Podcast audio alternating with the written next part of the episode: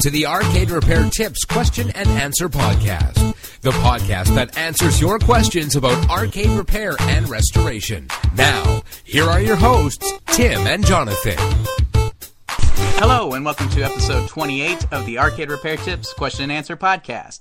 My name is Jonathan Leung, the producer, director, and editor of the Arcade Repair Tips video series. And joining me today, as always, is Mr. Arcade Repair Tips himself, Tim Peterson. Tim, how you doing? I'm great, John. Well, good. Well, Tim, it's good to be doing another live episode. I know it's been a while since we've had one of these, but I wanted to go ahead, do another one, maybe cover some of the more recent questions that we've received, and hopefully give our listeners just a little bit of maybe some actual feedback in the whole process of, you know, maybe what they think about our questions and things like that. Can't be any worse than the presidential debates or something on TV right now. Hopefully not. Of course, you know, we don't have all of the, the nice audio editing, you know, that we usually do and all that kind of stuff. But we're glad to be here with you guys tonight. And Tim, before we get started, uh, how you doing? You got any new games? How are things going at the big CEC? Uh, we just, you know, it's always a busy time of year. I've been working on my show. I've been putting some new, uh, I installed some LED rope lighting today, which I thought was really cool. A lot of guys, if you have rope lights in your games or game rooms, uh, they do run pretty hot. And if you don't, if they don't chase or flash, they'll burn out. You'll see sections of rope light burn out. Well, I really wanted, was excited to put the LED rope lights up there, so they run cool. Plus, they're flash, and they should last a long time. Sounds good. Well, actually, Tim, I do want to talk about my latest acquisition. I did pick up a Police Force pinball machine this That's week. That's right. Yeah. And uh, I tell you, it's it's my first pinball machine, and I'm very excited to have it.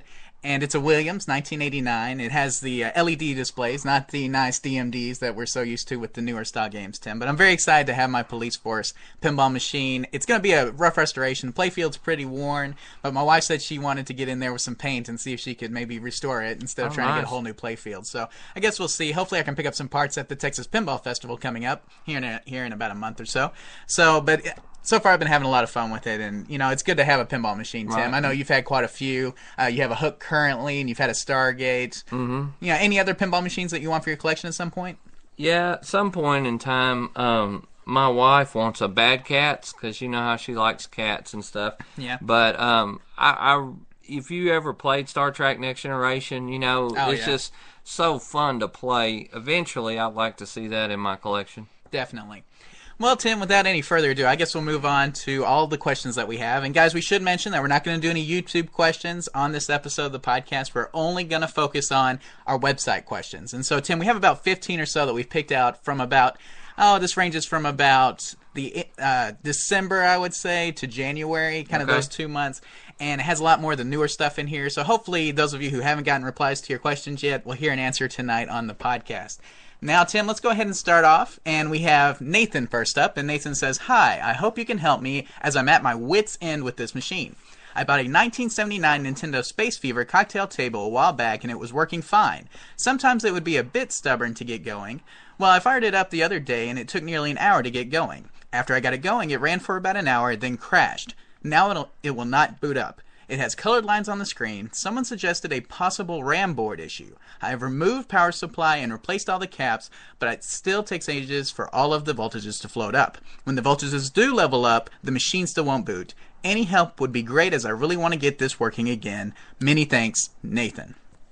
So, Tim, we have Nathan here, and Nathan has this pretty old 1979 Nintendo Space Fever cocktail. This is pre Donkey Kong. Wow. And so he's saying it's taken some time for the voltages to float up off his power supply. It takes an extremely long time to boot up. What do you think's going on with Nathan's 1979 Nintendo Space Fever cabinet? Well, a couple of my first things, you know, we always say the ASAP always start at power. Sure. But it sounds like he's done some of that because he's already uh, replaced some caps on his power supply, and he says something, a key phrase in there that when the voltages do get up, that the machine still won't boot. Right. Well, you know, just from just remember what these machines are. They're basically computers. Right.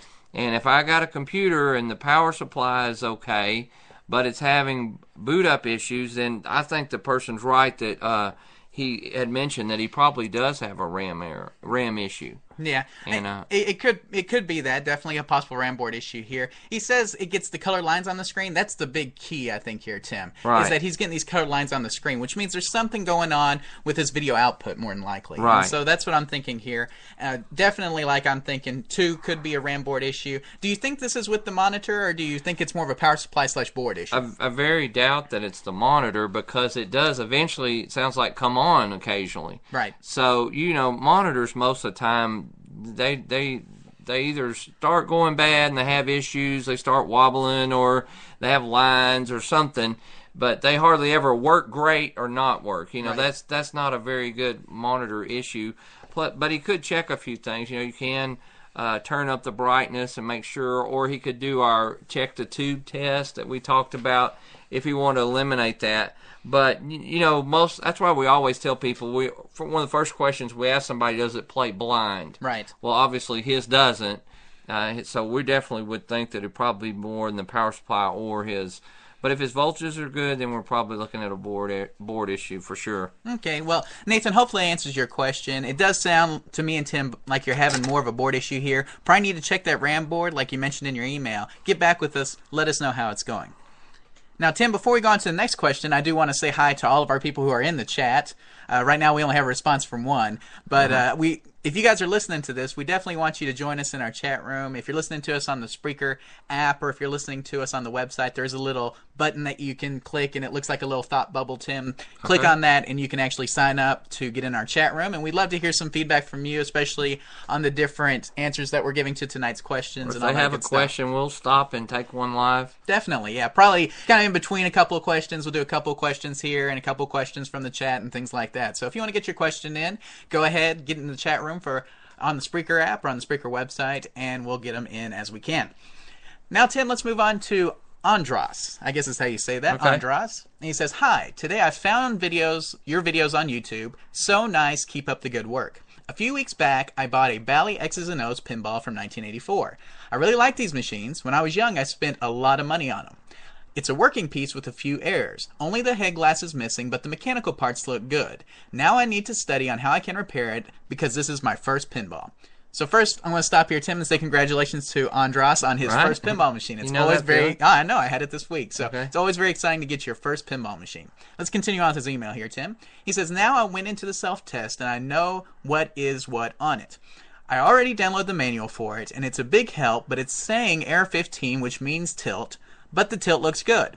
All the wires are okay. The hanging weight is not touching the ring, and all the switches are open. What can be the problem? What should I check first? I changed the fuses and checked the wire connections. I attached a picture of the tilt mechanism. I hope it should look like this. Thanks for any help or any ideas on how to save this machine. After all, it's older than my girlfriend. Have a nice day. Andras from Hungary. From Hungary, Tim. So another Right. international listener. We love our international listeners. So uh, Andras, we're glad to have you as a listener over there in Hungary. But Tim, sounds like he's having some tilt issues with this Bally accent. and Maybe older than his girlfriend, but it's not older than me. So. That's right. Uh, well, you know, I did look at his picture, Johnson, and it do, he's right. It does look correct. Yes. And uh, you know, a couple things that I was looking at the picture real close was seeing if the tilt bob was touching metal or something. So he evidently has a. It's got to be in his wiring somewhere. sure. Um, so I would disconnect the switch, or he could try to um, like if the switch, um, he could play with the wires with the switch is what I where I would start. Right. But you know, it's not too far fetched to say it could be a board like a chip. Right. You know, all chips are are gates that open and close, just like switches. Many little gates inside. So if a chip gets stuck in the wrong place, and correct me if I'm I'm right here or wrong, Jonathan. What happens there is you could have a chip that's bad. Yeah. That could read wrong and cause that. Sure. So I'm not sure exactly which um what chip that would be on that type of game, but I do know that on our Facebook page there's a, a pin, there's a link to uh, pinball help. Yeah. And that might they may be able to help him a little bit further, but it you know most of the time when it's a tilt issue, it's a wiring issue somewhere. Okay. So he could check with continuity, make see if it's grounding, make sure his switch is working. So a meter would help, and at this point, it's where I would start. Okay, Tim. Well, have you ever played Bally X's and O's? I'm just curious. You know, it seems like I've like I've seen it maybe somewhere, like at Pinball Festival or something. So probably yes. Do I really? I remember it? No, not really. I don't really remember much about it. Sure. Well, you know, it's not. But I mean, you know, they're kind of all the same. Sure. So I mean, I mean, The tilt mechanisms are pretty pretty standard. It seems like on all pinball machines. Right. So I'm guessing it's either wiring or something wrong with his board. And so he needs to, in his manual, I would trace the wiring all the way back from the tilt bob uh, or from the tilt switch to his board. Make sure that there's no breaks or nothing, you know. Uh, I mean, I've seen strange stuff on a pinball game. One thing I've I've had happen to me similar is working on pinball games. I drop solder down in there, and and you can have two points touching that you never could uh, dream would ever have any business touching. Right. Things like that um, are some good places to start. Since he has a manual, that will help him uh, to try to track it down. And um, I mean, if he's got the schematics, he might contrast uh, track down what chip it is too.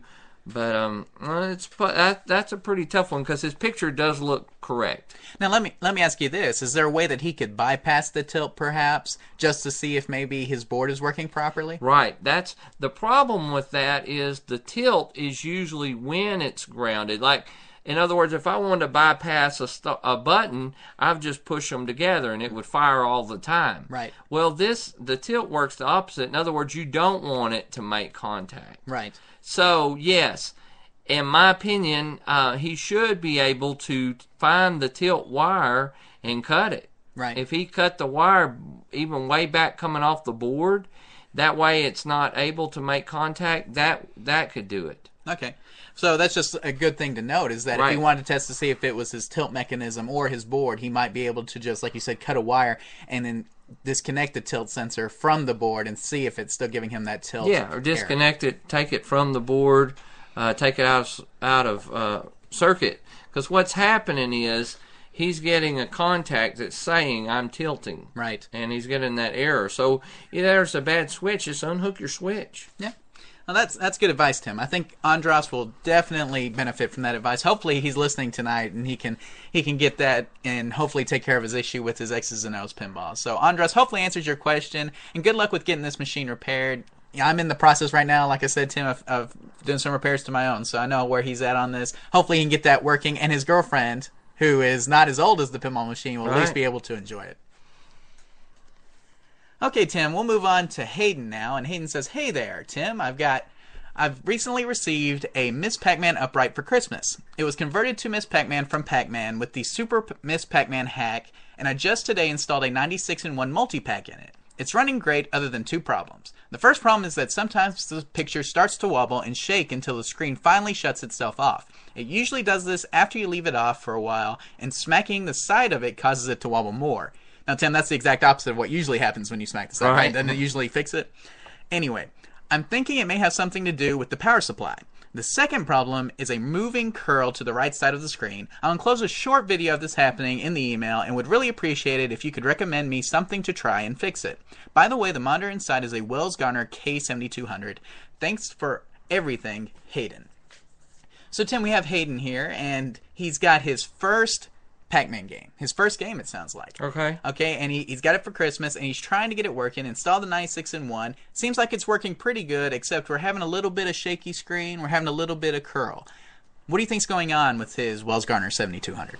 Well, one thing I would like to know um, does this happen with both boards? In other words, does this happen with the 96? Is the 96 and 1, I'm not familiar with this, Johnson. Is this 96 and 1 a separate board? Or is it like an addition to it? Do you know? I don't know for sure. I don't know if he's actually putting like a ROM hack on it with the 96 and 1 or if he actually installed a separate board. Right. I'm not that familiar with it because I do know that there are some issues with some of those, um, like the 60 and ones and stuff, working with certain monitor brands and things. They'll give you some errors that you just can't fix. Right. Or that, not that I know of. But when I looked at his picture, it did look like that um, maybe a bad filter cap Okay. uh, you know, was causing a little curl and stuff. So, I mean, if he, for sure, if he hasn't done a cap kit yet, that'd be the uh, the best place to start right, Right. off the bat. Yeah, and I agree. With, I agree with you, Tim. I mean, it, it, it sounds like it's it's almost good. He's just getting a little wobble, a little shake. A lot of times, those curl, that curl Mm-hmm. that you get though, unless it's with the G07. Geo Sevens have the little fix right, they have a little do. hack that you can, or a little fix for that. But considering he's got a Wells Gardner 7200 here, probably more of a filter cap somewhere that's causing that curl. I'm with you. So probably something that he needs to do first is install that cap kit and see if it gets rid of the curl and maybe even the wobble. Right. So anything else that you can tell Hayden as far as going about fixing this, Tim? Yeah, I would just be really interested since I'm not very familiar with the 96 and 1 multi pack. If I would like to know if that's a separate board, which I don't think it is. It's probably like you said, it's probably a ROM that you put on there. Right. Uh, I would like to know if he could take it back and see if the problem is or was before he did the or after that. Right. if he Sometimes could you- maybe go back to the Super Miss Pac-Man hack that Yeah. he had before and see. It. Yeah, I'm with you there and see because if it, it does kind of sounds thing. like a new issue, but maybe not. Maybe I'm reading it wrong. You know. There you go. So, well, he just got for Christmas, so he hasn't had the game that long, That's and he's true. already. It sounds like he's already done a lot to it, considering he installed the 96 and one and everything. So he's Okay, so obviously already invested a little bit into it. So it. it probably was already like that. Right. Yeah, for sure. Let's start off with a cap kit. Uh, it's probably one of the small, like 100 microfarads, just a small cap, but you know, might as well do them all, all while you're in there. Sounds good. So Hayden, hopefully answers your question. You know, do a cap kit on your Wells Gardner 7200. Come back to us. Let us know if you're still experiencing the wobble, shaking the curl, and hopefully we can help you out further with that. Now, Tim, we'll go ahead and check with the chat room. It looks like nobody's posted anything so far, so we'll continue on with our website questions that we've got. Well, Josh said hi. Yeah, there you go. What's up, Josh? Hey, what's up, Josh? So, if anybody else is out there, you guys want to join the chat, get some of your questions in, feel free to do that. But until then, we'll go ahead and move on to Jack. And Jack says, Hello, I recently got an asteroids cocktail from a friend and it needs some care. I searched online and found you, so I hope you can help. The machine is in great working order, but the monitor is a, needs a little TLC. The bullets appear on the screen, but not the ship or the asteroids. The game is playing and the audio works great. The monitor seems to fade over time as well. I had an Asteroids Upright in college many, many years ago, and I had to give it away because the monitor went out. I'm so glad to have another machine, but I'm a little too nervous to work on it myself because the caps hold such a charge and I don't really know what I'm doing. I bet the problem is a fuse or something simple, but even though I studied electrical engineering, it was all DSP, so I'm useless on these boards. Can you please help? Do you know of someone I can hire in the San Francisco Bay Area? Thanks, Jack. So Tim, we have Jack here, and he's got an asteroids cocktail. He's an electrical engineer, apparently, Right? and he's just having some issues with his game. Now he thinks it's a fuse or something simple. Tim, do you think it's a fuse or something simple? Not but based on what he was saying. Not that it's hard. I just don't think it's a fuse. Yeah, and I'm Um, with you there. You know, I mean, typically when we have fuses, we've got parts that are out. Like my monitor's not working, my board's not getting power, things like that. Th this is so specific. The fact that he says he can see bullets, but he can't see the ship, he can't see the asteroids, really sounds more like a board issue. Yeah, and you know it's funny because I can remember back in the day.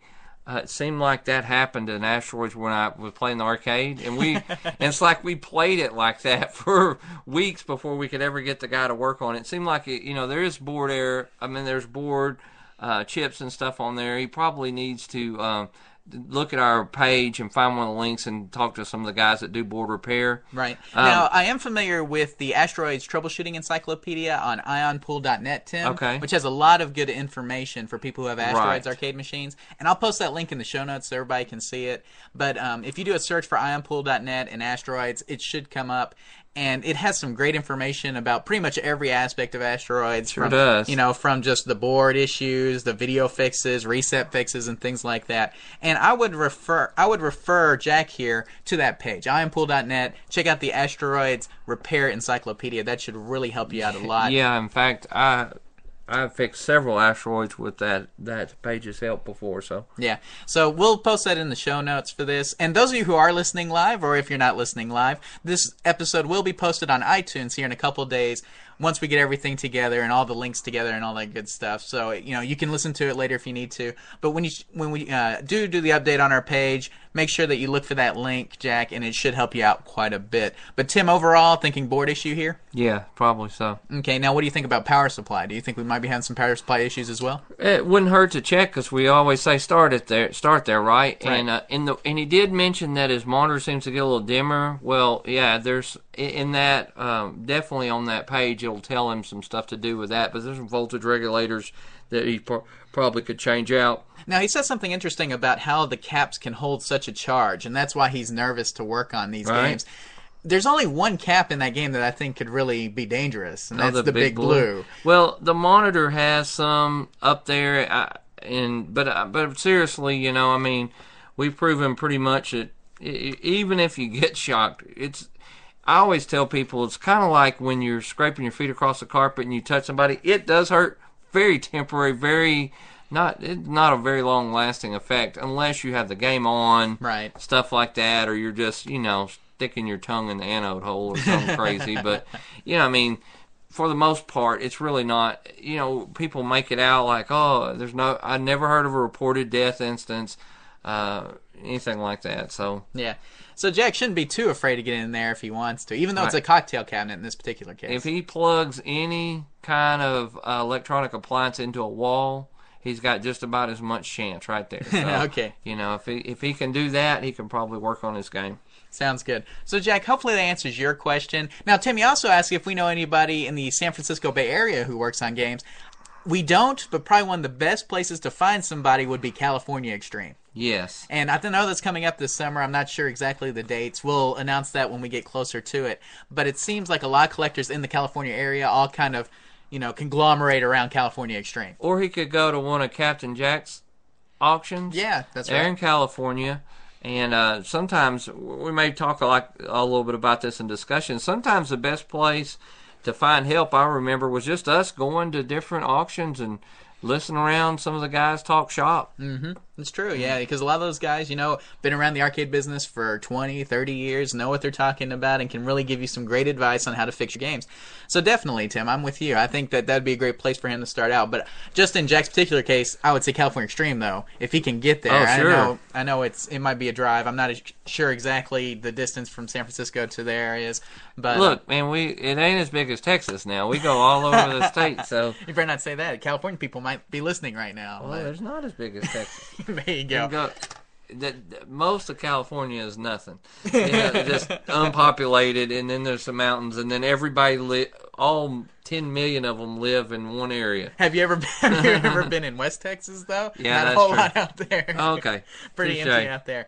But anyway, so for the most part here, it really sounds like Jack's issue is going to be in his borders power supply. Needs to check that out, and if he needs to find some text, probably wait till the summer, go to California Extreme, see if he can get with some other collectors there. Right. Post on the KLOV forum so he might Yeah. get might have some luck or our Facebook page. Yeah, I mean somebody on the Facebook page also might be from California. I'm sure we have a lot on there, but uh, yeah, definitely another route for him to go to find some more help. Okay, Tim, let's move to Brandon. Now, Brandon says, Hello, guys. My name is Brandon, and I'm having an issue with my monitor. It is a Wells Gardner K7400 series monitor inside of a Mortal Kombat 4 cabinet, and it is capped. Okay. So, Tim, before we before we start anything, he's done the cap kit. We're not going to recommend a cap kit for The, that's right. The number, the first step is already complete.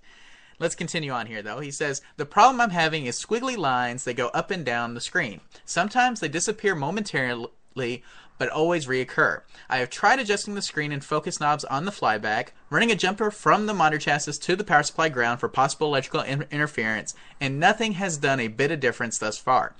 I will leave you a link with some footage of the problem that I posted on a YouTube a few days ago. Let me know your thoughts. Thanks, guys. So, Tim, he did give us a YouTube video link. Did you have a chance to look at that YouTube video? Yeah, I looked at it, and uh, you know, he really, Brandon, you did a great job as far as, you know, if you would have just said I'm having squiggly lines, I would. There, you did a lot of the things I would have kind of down my checklist of stuff, uh, but just based on what you sho- showed us, you know, there could be some interference. Uh, you might try to see how close your speakers are. I know there's a couple cabinets that are real bad about that. We have one uh, showcase cabinet Chuck E. Cheese is like that. Before you continue on, we do have a great story about speakers and arcade cabinets coming up at the end of the podcast near the discussion section. Okay. So, everybody, stay tuned for that. I always like to tease something, Tim, because it keeps people listening. Okay. So, I'm going to tease that right now. If you want to hear a good story about speakers and arcade games, wait till the end of the podcast. We'll tell you all about it. Now, Tim, let's get back here. And you know, it really sounds like Brandon might have some issues with his monitor. It really Right. sounds like more of a monitor yeah, it's issue. definitely a monitor issue, especially after looking at it. Right. So, I mean, yeah, you could have a bad power supply, like some causing some interference and stuff. Those are things that you know. He sounds like he's done so much. You start trying to just eliminate everything. Right. I've even seen. This is going to sound crazy, but I've seen bad fluorescent lights cause issues. That's right. We've talked about that before on the podcast. And so, no kidding, I would unplug or take the light out uh, and see if something like that helps. Right. Now Okay, we but- also we also talked though, you know, you said power supply in general. What about the power supply section of his monitor chassis? Yeah, now now we're getting to where I if I had to lay money or bet on, I think he's having a B plus voltage issue. Okay, so on on the chassis itself. Yeah, he needs to check his B plus voltage, and uh, if it ha- sometimes they have a pot there, you know, Right. I'm not sure if that one that one does. thinking it does. Anyway, you might need to adjust the B plus voltage. Now I know a lot of 7000 series monitors also have a resistor that also does control some of that and can go bad, and so there might be an issue with that resistor as well. Right, and uh, I can't think of the number off offhand. Not like last, last podcast, where I, the, the C35 came to me really quick. This time I'm still I'm still kind of thinking. So, you know, if he's asking, you know, and we say stuff sometimes, Jonathan, I'm not sure everybody, you know, you never know everybody's skill level. Sure. We're talking about the power supply section. Just look for where the cord comes in and near the flyback in that area, right That's right. there. That's where your high voltage. yeah, is. even though he did replace the caps, there are some resistors or some diodes in that area. But his resistors and that uh, B plus voltage may just need to be adjusted just a little bit. But also look for outside interference. Um, you know, we had a game that uh, near the air conditioner seemed like it would do crazy stuff. So Yeah. Definitely. So, Brandon, we're really thinking you still do have a monitor issue, even though you've done the adjustments and the cap kit, but probably more in the power supply section of your chassis rather than just general caps. So- And I want to make sure too, that, you know, a lot of this is just talking from experience, guys. Uh, I would make sure that it's grounded good. I would also check a different plug in your house. yeah. Uh, we had I was working on a um, a Tempest one time, and I could not figure out what was wrong with it. And this was on a brand new house, and the plug to, to there wasn't grounded, or some, they messed up something, and the they had several issues. Wow. Uh, in that whole side of the house, we moved to the other side of the room, and it was fine. That's crazy, though. So just you know, just there's just some things I'm throwing out that I've seen before. So they got like um, Harry the discount electrician to come out and wire their house or something like that. About a million dollar house. oh my gosh. I, I I don't know who who did it, but uh, looked like I did it. I don't know. okay. Well, hopefully, hopefully, I answers Brandon's question here, Tim. I mean, Mortal Kombat 4, I had one of those, great game, but it does really sound like something more in the power supply section of the monitor. Like Tim's mentioned, check the B plus voltage, check some of the parts around where your cord comes in and your flyback, see how all those work, test them, and see if there's anything bad there. Hopefully, we can get that back to normal or whatever it's supposed to be at, and that will solve yeah, the problem. keep us informed. I'd really like to know when he finds a solution. I think he will. Right. Um, you know, we're just just throwing throwing out some ideas right now. But when you find out, let us know. Maybe we can we'll add that to the top uh, of the my top five things to check next time. there you go. Sounds good, Tim. Well, Tim, let's we'll take a moment here just to check back with the chat. And it seems like we don't have a whole lot of chat people out there. We're gonna have to time these things a little bit better to do Yeah. the live podcast, but it's still we're still having fun. We're still having a good time broadcasting live and everything. we're getting so- a podcast done, right? That's So- right, and I don't have to edit it. That's the good news because we're Oh, doing it live. Oh, oh, wait. We're, we're not. You can't edit this. I can't e- I'm edit. gonna have to so- watch what I say. Then That's right. Whatever you say goes on the air, and I think I usually put the clean tag on our stuff. I'm just warning you Okay, right okay. now, so I'm not adding an explicit tag for you this time, Tim. No explicit You tag. don't have to worry about that for me. I'm just. I'm more likely to say something stupid. okay. Well, That I, nor- I like the stuff that you normally edit out that nobody hears. That's right. I'm gonna, you know, yeah, people don't realize that we actually record four hours of the podcast, right? Right. But it only gets cut to three, so I'm not. Uh, Tim's usually pretty good, and usually I don't have to cut too much. We're usually pretty pretty good with the recording as they come off. We do I do listen to all of them all the way through just to make sure. But it's nice to do a live podcast every so often, Tim, just to get away from the editing and to have more relaxed atmosphere. Right. But with that said, Tim, let's move on. And we've got Claire next. And Claire says, I have a Little Hustler Billiards arcade table. When I plug it in, it comes up with a solid color screen, squares and zeros, or triangles of different colors. I came on, it came on once because my brother just started hitting it and eventually it came on, but kept going back to crazy screens. Also, the counter inside the machine keeps ticking over quite quickly. The red reset button or coin override button doesn't do anything. Any idea on what could be causing these problems? I've opened it up, vacuumed the inside, dusted it, and looked it, at it, but that's about all I know to do, and that's not enough to fix it. I'm comfortable taking computers, keyboards, and toys apart, but I have no clue what to do here. Any suggestions? I'd really appreciate it. Thanks, Claire. Okay. So Tim, we have Claire here, and it sounds like they're just having a little bit of problems with this little Hustler Billiards arcade game. Not familiar with it. I, I've never heard of it or anything like that. But it's getting these crazy screens, and it sounds like you know her brother was able to get it working just by kicking the darn thing a million Right. times, and they got it to come up once. But that was about it. So it sounds like Tim, you know, maybe some shorting. Maybe. What do you think? Yeah, the way anytime you're able to bump or hit something and it works for a second, a lot of times you'll have cold solder joints. Um, you, you know, here here's and, and I I want to throw this tip out. A lot of people say, well, how do I know what's a cold solder joint? How do I know which ones? Well, here's one good way I've learned. Everybody should know by now what the Molex connector or some kind of connector is. Yeah. You know how sometimes you'll see them, they're starting to turn brown? Right. Well, that's from heat. Okay. So that on the other side of that connector, that solder joint could probably be bad. So if you see any uh, connections, also they need to check the connections on this game and make sure. It, surprising how many games seems like you get you can fix when you just refresh a connection, the pins get oxidized and so forth. But um, I'm very I would like to see a picture at least of this because I'm not familiar it sounds almost like they're talking about a, a Toys R Us type game that you would buy uh, that had some kind of digital displays or something like y- that. you know, it says arcade table. Right. And when I plug it in, it comes up with a solid color screen. So this is obviously something that has a screen and a, a color table. I mean, we know at least that much about it. Don't know much else about it, Tim. I don't know if it's from Toys R Us like you're saying, but Well- it seems like it's coin operated because she also says it has Oh, that's coin. true. It has the coin mechanism in the in the Okay, yeah, and we want to go that it says the counter is clicking.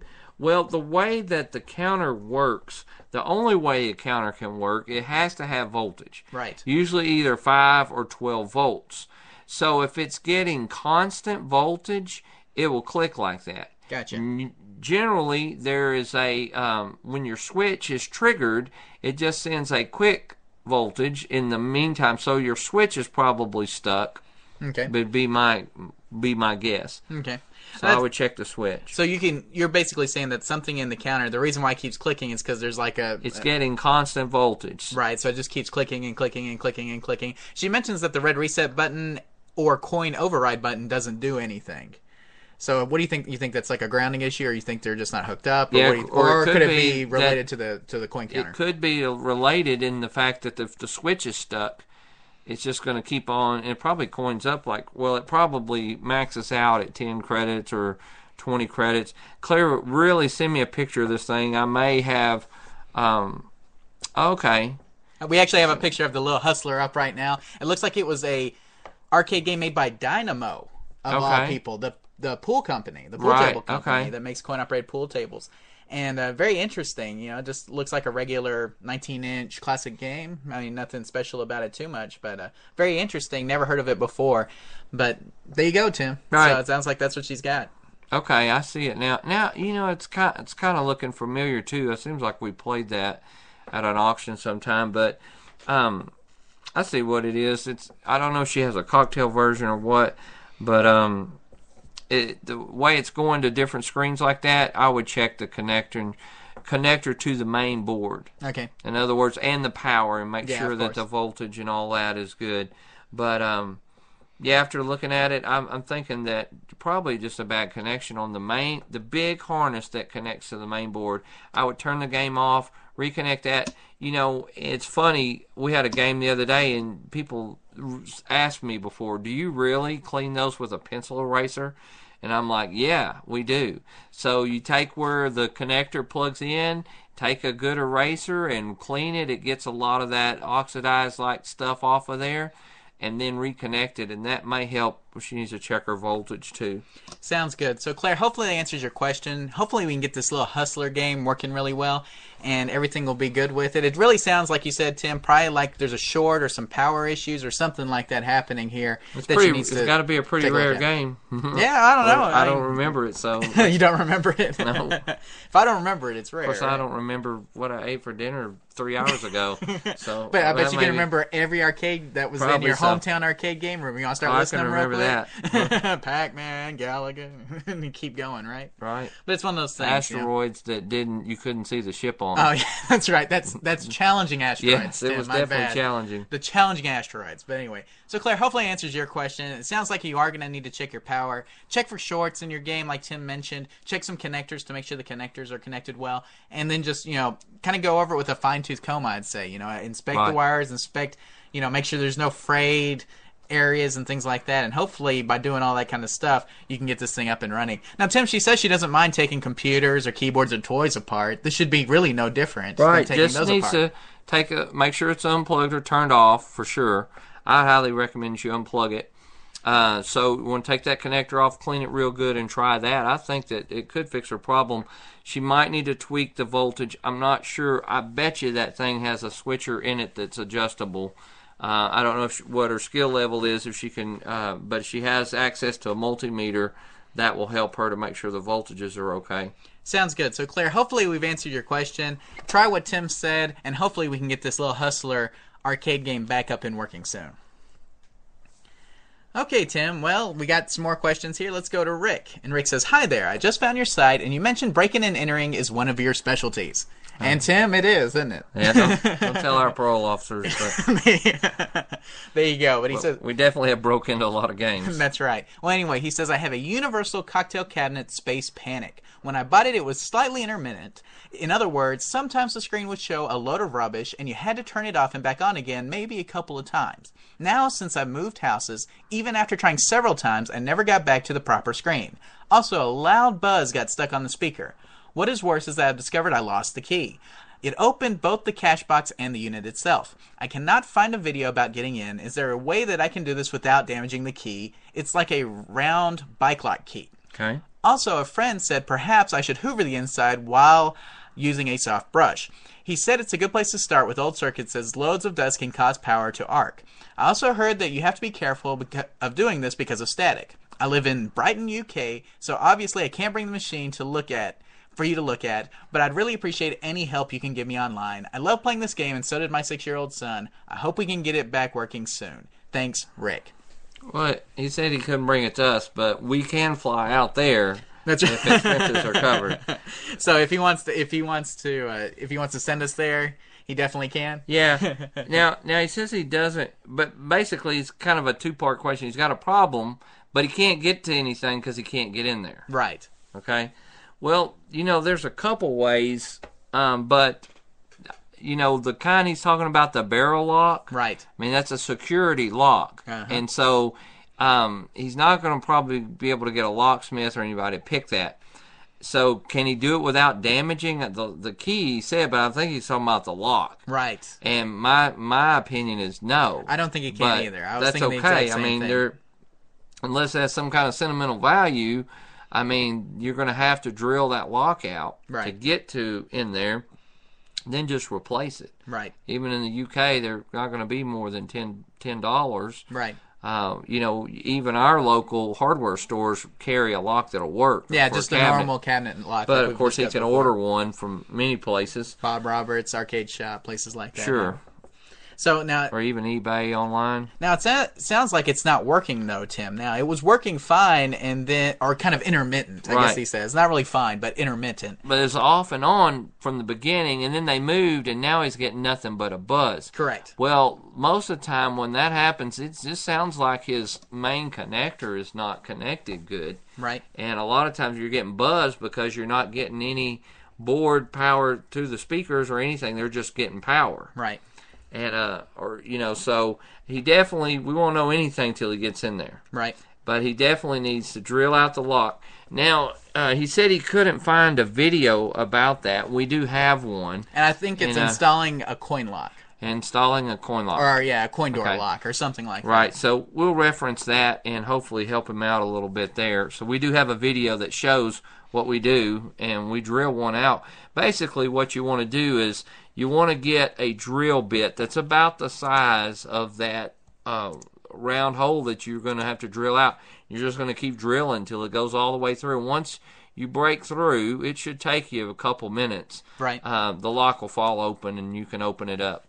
Yeah, sounds good. Tim. Now, like you said, it does take a couple of minutes, though. Yeah, And now, as far as bit. as far as the size of drill bit that we need to go with, what size of the drill bit do we need to go with? So he needs to get at least probably a quarter inch. Um, but like I said, he can base it on. You don't want one too big, but you want one about the size of that inner round circle of your lock. Right. So you know, Um, you know, about the size of your pinky. okay. Pretty good, pretty good size drill bit. Now, once he gets in there, what should Rick look for? I mean, obviously about fixing this. Now thing. he needs to check his connectors, just like we talked about earlier. He needs to make sure the main connector is good. Uh, it, you know, when you move stuff and bump, it sounds like he kind of having to bump it anyway. right. uh, make sure his board is secure and so forth. Then he needs to check his suppo- check his uh, power and his power supply, make sure all that's okay. Okay. But I, but I bet you anything, it's just some, some loose connections or it needs to be reconnected. Okay, so sounds good. So you just think he needs to he just needs to reconnect everything once he gets in there. Now, of course, always start at power, like we were mentioning Right. before. Unless the his power, supply or something just decided it, it's time to go. Yeah, Um, we wouldn't know till we get in there. it sounds good. So hopefully Rick that answers your question. Now, Tim, we should mention again that Rick is another one of our international listeners from Right. the UK, and it's always good to have you guys on there. I've actually been to London, Tim, so Oh, know, wow. it's kind of a kind of a good experience. Maybe sometime when I'm over there, I can I can. I went to Paris one time. there you go, Paris, Texas. Yeah. But uh, maybe next time we maybe sometime we can go over there, Tim, and have a pint with some of Oh, these that would guys. be you know what I'm cool. saying? Yeah. So there you go. So Rick hopefully answers your question, and good luck getting this Space Panic to work. Tim, are you familiar with Space Panic at all? Universal game? Uh, you no, I'm not very familiar with it. Seems like I kind of remember it, but um, no, I, don't- it's been a, been such a, a pretty good while back. I don't I don't remember that game. Okay.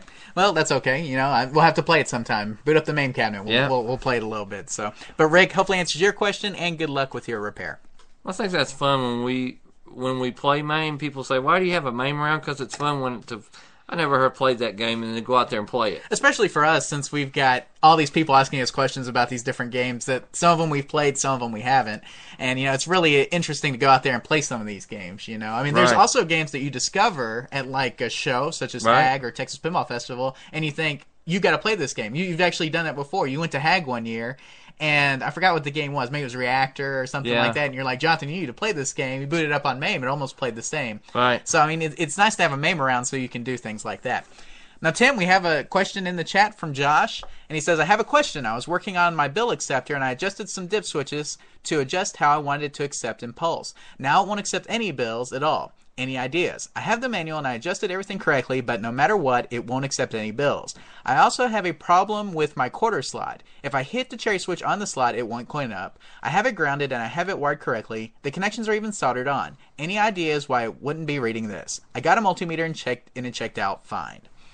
So, Tim, we have Josh here, and his first question is about a bill acceptor. He's Okay. saying that it won't take his bills. He adjusted the dip switches and nothing. So, what does Josh need to do to get his bill acceptor up and running again? Okay, well, was it working before he did the dip switch settings? Uh, maybe, maybe he, he says. Answer, Josh, if you can. yeah, that's a good question.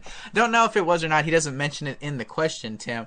But uh, apparently, he wants it to, you know, accept certain things and pulse a n- certain number of times. You know, Uh-huh. whenever he inserts Well, the bill. sure. And whenever he did that, it's obviously not working for some reason. Well, it was working. Okay, so you know that's one way that I troubleshoot stuff. In other words, something I did caused it not to work. But one thing, Josh, you got to remember: anytime you adjust a dip switch, make sure the game is off. That is key. Okay, if you did it when the game was on, what you need to do is shut it back off and reset the dips to where they were. Right. See if you can kind of get back to where you were Right. then turn the game off and try to do it again. Make sure that um, that you do that. Now, I'm not sure what um, what kind of bill acceptor you have either. So, Josh, Right. let us know is it a Mars acceptor or what brand is it? Because we probably try to need to try to find a manual. There are some. those bill acceptors come with thicker manuals than like a monitor or something, Or would. even a game, right? yeah, or even a game. Wow. So when we find out what kind, we'll download because there's a lot of troubleshooting guides on there. I'm not, and we also need to figure out what his dip switches mean. Now know? he says it was a Mars VFM2-L1. okay, well they're still in business. Oh, okay. So, you know, that would be something good. As far as I know, they're still around. And uh, very common. Um, see, I just, Josh, I haven't worked on one of those in so long. That's the first thing I would do is pull up a manual for it. Well, Chuck E. Cheese went to All Games One Token. How long ago now, Tim? and Yeah, I guess pretty- ever since then, you guys have never had bill Pretty, acceptors in there. pretty, well, you know, yeah, we don't have them in the games, but we do have uh, bill acceptors in the token machines. Oh, yeah, that's correct. So we do deal with them. Now, a lot of times, Josh, if it just won't take uh, take any at all, um, sometimes they just get really dirty up in there. Yeah. And they have sensors and stuff up in there, and if they they redirt, in other words, what makes it? How does it work?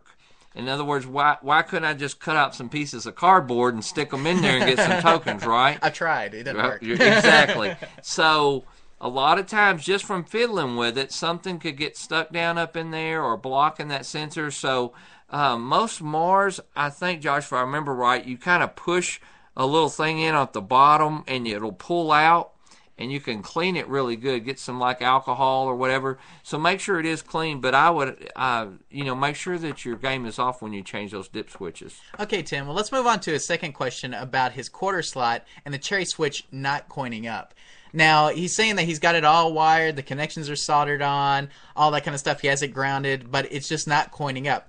Now, Tim, he's got the connection soldered on. Something he could try is to basically take a wire and can, and hit the two ends Right. of, of the switch where he's got it soldered and see if it coins up the game. Right. If it does, he probably has a bad switch, right? Exactly. You could take a Josh a, a piece of wire about six inches long and strip both ends. Yeah. And just touch together one to the other. So basically, that's what a switch does. Right. And see if it coins up. Then you could just have a bad switch. You can't always go by the looks of them for sure, or you could read it with a meter. Right. Either way. Now, where could he get some of these coin switches? I mean, Arcade Shop and places like that carry these, right? Oh yeah, that, it, Bob or anybody, take a picture, Josh, and send it to me. Don't they have different Uh, size wires and different Yeah, different I configurations guarantee of I? I got one, Josh. If it's a switch, let me know. I'll send you one. Yeah, sounds good, Tim. So, Josh, hopefully that answers both your questions. We at least tried on the bill acceptor. I mean, it's kind of hard, like you said. Probably need a manual to really look and see. Yeah, I, I'm just not, you know, it's like you said, the, we use American Changers now, and um, they have. I'm thinking they may have Mars acceptors. So mine, and I just know that you know, you start monkeying with the dip switches, we're going to have to go back and find the manual to it. Gotcha. And and on the Switch, he just needs to try to complete it and see if it will, you know, basically take a stripped wire, touch both ends, and see if it'll coin up that Right. way. That way, he can test to see whether it's its Switch that's bad or whether he's having some other other issues Yeah, with it. and and Josh, let me know. Uh, Josh knows how to get in touch with me, and I will. Um, I can send you a cleaning card too. Those are good to have. For the uh, bill acceptor. for the bill acceptor so that you can run it through there. Uh, Josh, does it try to take it and reject the bill, or does it not even try at all? That's that's a good question because if it's not even trying, then it might be something almost like a power type Right. issue or something like that, where the deep maybe the dip switch configuration is set for a different voltage or whatever it is. Uh, I'm not real familiar with bill acceptors, Tim. I know you have a lot more experience at this than I do, so you know I'll definitely relegate my experience to you. But that's a good question. You know, is it trying to take the bill or is it you know, right? is Does it just- go like half in and spit it out? He says it does reject it. Okay, if it rejects it, you could have it on. It's probably just have it on the wrong setting, or you could be telling it. Um, you know, basically, it could be thinking you're sticking a two dollar bill in there or Well, whatever. And another thing about some bill acceptors, if you have an older bill acceptor, it Yeah. won't accept new money. That's true, but um, yeah, it won't accept a lot of things like new fives. Right. I remember when we were going through the transition and we had our location, Tim, and we Uh-huh. actually had to get updated bill acceptors because they wouldn't take the new five dollar bills. Right. You know, a lot of those older bill bill validators will only take the old money, the old one dollar bills. Mm-hmm. Sometimes it's just bills. a chip uh, or something. So, but you know, maybe even the, but ones haven't changed a lot. So, right. That's true. you know, it's fives and tens. A lot of times they give you problems. Right. Okay, so Josh, I think we're going to move on here, but it, it does sound like it is rejecting the bill, so at least he's getting power and everything, but it's just not taking it. So, uh, you know, Tim, if we can get maybe the manual on that, we can give Josh a little bit more. And like you said, Josh knows how to contact you, right? Yes. Okay, so hopefully you guys can maybe give us an update on that next podcast, see what the issue was, and we'll move Okay. from there. So, Josh, hopefully they at least give you some insight to your question. We're going to move on with the rest of our show questions here, and our next one, Tim, it looks like is from Chris, and Chris says, "Hello, arcade repair tips. A few weeks ago, I bought a Total Carnage cabinet converted from a Michael Jackson Moonwalker, apparently from the Disneyland Hotel, and a Truxton 2 cabinet converted from a Street Fighter machine." For both fifty dollars, Wow. fifty dollars for both cabinets, Tim. That's not the a bad historical deal at all. value alone was worth fifty dollars, there you go. I wonder if you could get like a plaque put on it from the Disneyland Hotel. Anyway, great deal, I thought, especially considering they both power on, play, and everything. The Truxton 2 is great except for a very minor burn on the screen on the very bottom. The Total Carnage, however, is a bit worse. I cleaned up the circuit board, all nice and everything, but it didn't fix the problems, which leaves the power supply, transformer, and monitor. First off, there's a greenish tint haze to the screen when it starts up. Sometimes it goes away after a few minutes, sometimes not at all. Secondly, the left third or so of the screen is very dark. How dark seems to change depending on the screen. When it shows the intro screen, it seems not too bad, but when the attract mode starts, it gets very dark. And finally, the sound works, but there's a strange rumble that increases with the volume pot. When the rumble's going, the screen sort of flickers with these horizontal lines throughout the screen. I went to the test mode, and during the switch controls test, after playing around with the joysticks, I noticed it would go away for a few seconds after I wasn't pressing anything. Once I pressed a button or moved the stick again, it would start up again. This is the only time the rumble and flicker would stop. Even during gameplay, whether I was pressing a button or not, the rumble and flicker were constant. I'm not too sure where to go right now, and I don't have much experience with monitors. Any help or guidance would be very much appreciated. I've been watching your videos, reading your articles for a short while now, and they've been a great help for me. Thank you for all the help you've already given me through those. So, Tim, we have Chris here who picked up a heck of a deal on two games, a Total Carnage and a Truxton 2. And I wasn't familiar with Truxton 2, Tim, until Right. we looked it up. It looks like it's one of those vertically scrolling shooters. Mm-hmm. But, uh, you know, probably a pretty fun game, I'd imagine. Now, it sounds like the Truxton 2 is okay, but it's this Total Carnage that's having a lot of issues here, Tim. And first, let's start off with the greenish tint haze that he's getting. Right. Okay, so he's getting this greenish tint haze. What do you think's going on with that? Well, he could just have a bad green drive transistor or something. He needs to look at our, uh, or it could just be his adjustments, like Yeah. on his black level or Sure. something. Uh, so he needs to watch those videos on adjusting your monitor, but also on testing the tube and make sure his tube has not got a green short or something going bad in it. Um, so he can do those couple things. And he might just need to turn down the green drive. It might be something as be simple as that. right. That's something to keep in mind. So you might try adjusting it before suspecting some transistors or some other things like that. right, but then he says that there is some dark areas and stuff like that. Well, he says like the left third of the screen. Okay, so that generally is a cap, and it needs to be recapped.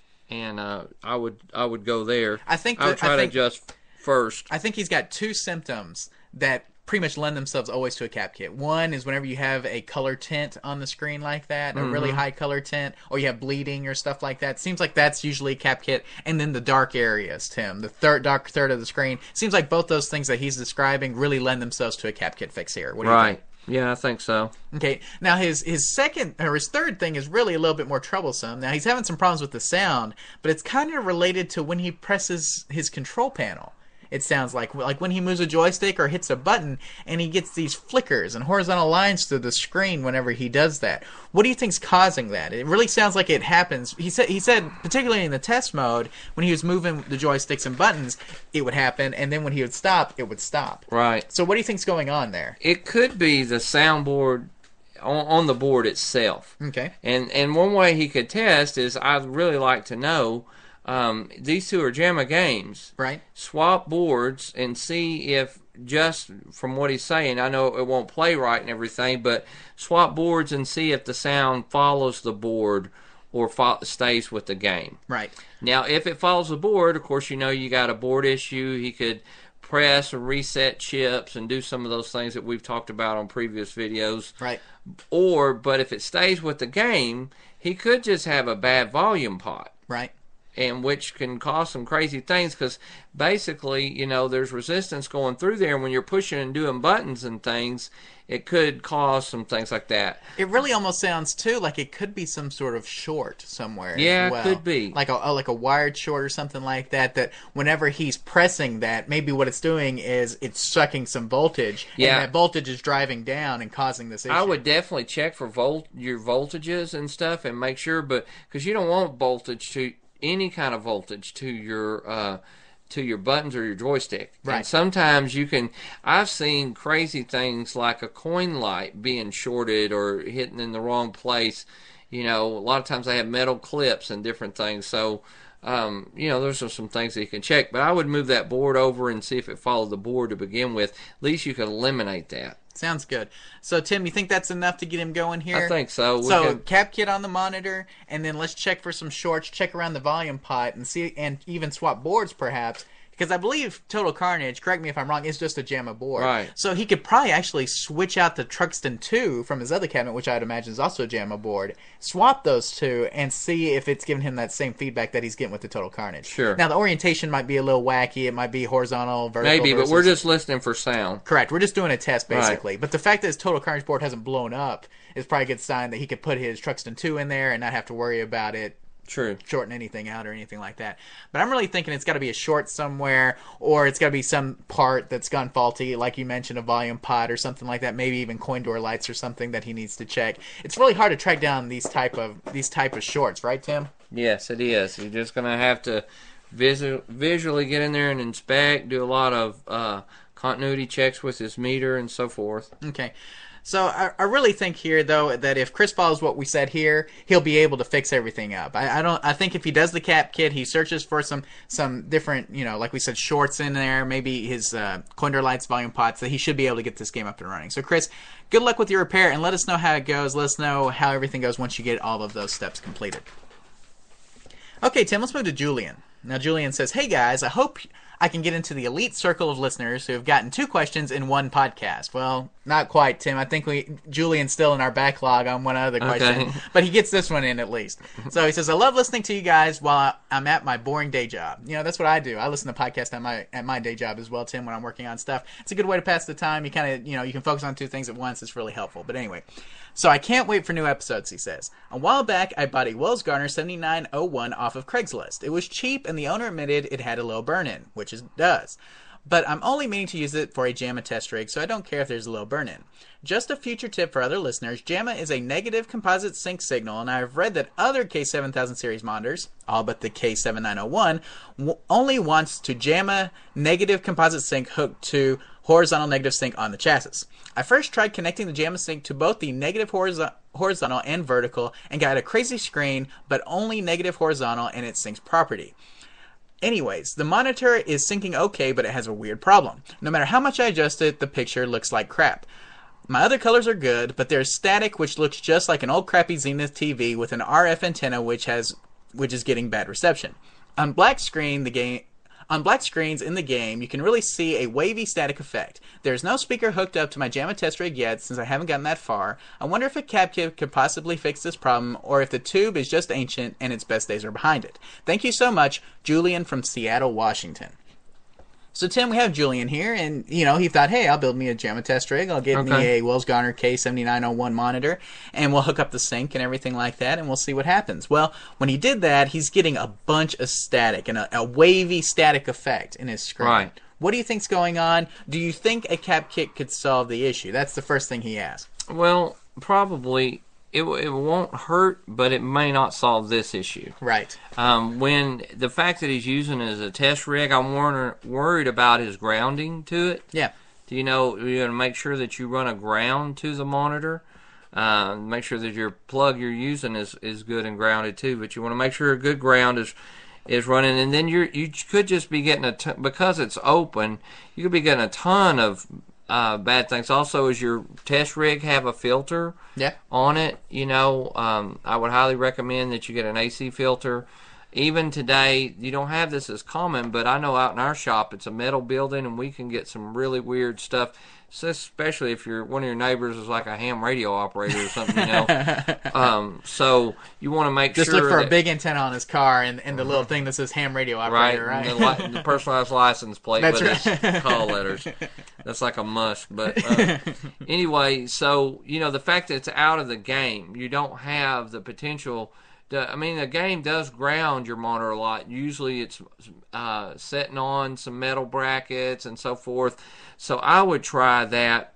Um, you know, generally, if you'll notice our test rig where we hooked up the little uh, Sony uh, monitor to Which it, that video is not out yet. I still Oh, have yet to edit it, but Well, there there is a, there is a, and that's only going to be on D- DVD Volume Four. Okay, well, on DVD Volume 4, we're going to show a great tool to use so you don't have to have a big honking monitor there. I think we're still like nine test. videos away from a DVD Volume Four, but we'll get there eventually, Tim. So when DVD Volume Four does come out, maybe this year, There's hopefully. the teaser right there. and that's and there you go. You will be able to see Stan's Jamma test rig, which has a Sony monitor hooked up to it to show you know the picture and everything. Works really well. a PlayStation Portable. Yeah, PlayStation portable monitor. So, but that's that's one way to do it.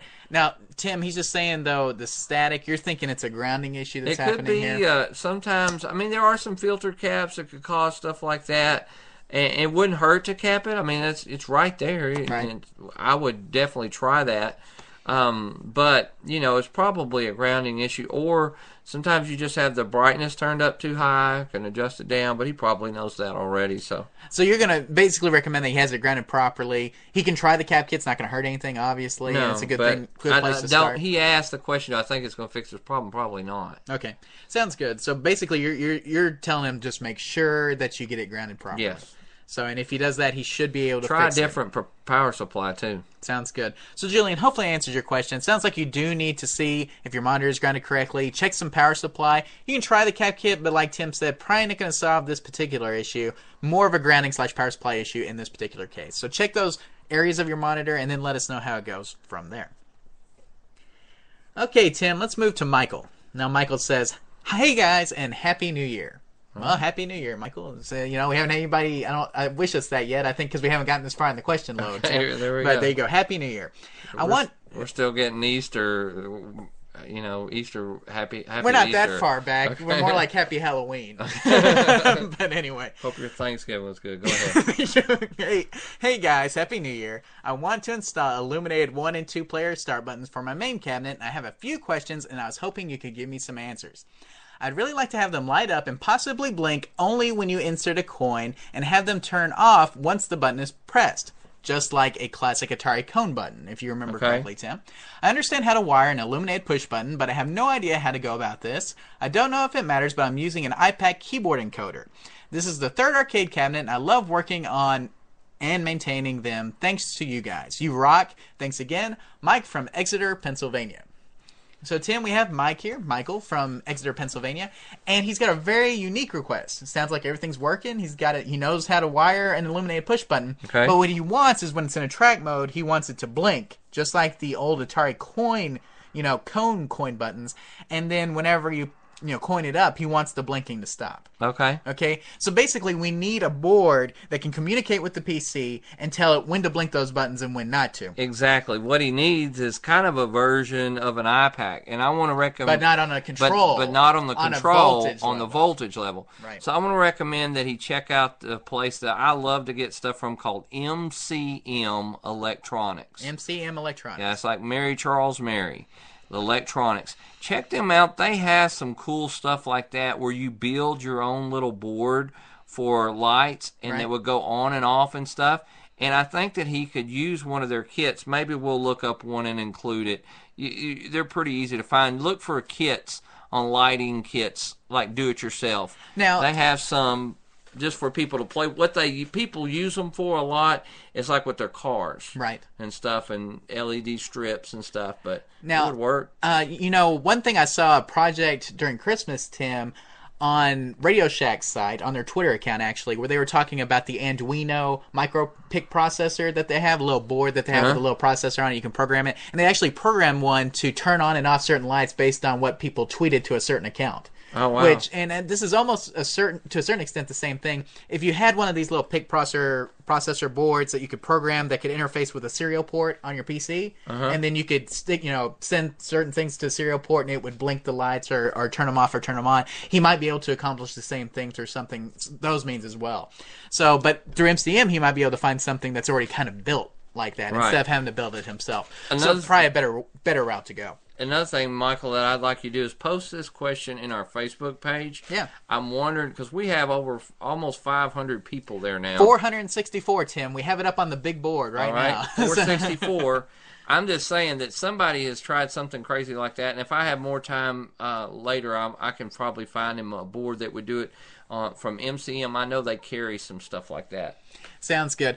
Well, you know, for the most part, I really, I really think that this is a cool project, Tim. So if he does figure it out, I have a feeling that there will be other people on there as well that might be able to, might be able to benefit from this. What do you think, Tim?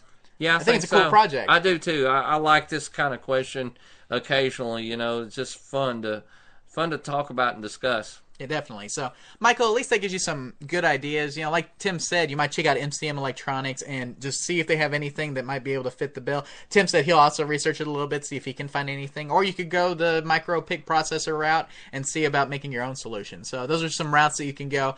You know, probably a little bit of an involved project, but once you once you get it down, I think it'll be real easy and real fun. So hopefully, Michael answers your question, and good luck with this project. Sounds great. Okay, Tim, let's move to Harmic. And Harmic says, Hello, in episode 13, you talked about doing a video on using a tube TV, a TV tube, as a monitor. I have all your DVDs and I love them and the podcast, but I could not find the video. I'm very interested in learning more about this as I am a big fan of Sony Trinitron CRT TVs and monitors. If I could use a 21 inch Sony CRT as an arcade monitor, I think that'd be better than most dedicated arcade monitors. Will a TV tube work well for most games, or will you need a high res tube after a certain point year? What info do you need to send eight liners, and how do you get the info off the tube that they are looking for? Is there is some of the things I need to is some of the things I need to know? Thank you for all the time and effort you put into your site, and please keep making videos. I want to get DVD number four, Harmic. Okay. So he's already ready to buy it. We haven't even released it yet. But Harmic is right. We actually promised this video a while back, and Mr. Michael has been holding back a tube for us to try this on Okay. for like the last year. Well, maybe Like- we'll we'll we'll make that one of the videos on on video for it. I think we've talked about it a lot of times. Right. We just haven't done it. But um, basically, yeah. I mean, what you see in there, it, every one that you see just about is a TV tube. Right. In fact, a lot of times when we ask somebody what kind of monitor they'll say, they say they have a Samsung or an RCA because they're looking at the tube. Right. So the fact, yes, they will work and they'll work good. So, and what he needs to do is they got a little questionnaire type deal on eightliners.com that he goes through, kind of a checklist. You want to see how many pins it has and so forth, and they have him read the ohms, I think it is, across. Right. It'll it'll, it'll kind of explain it.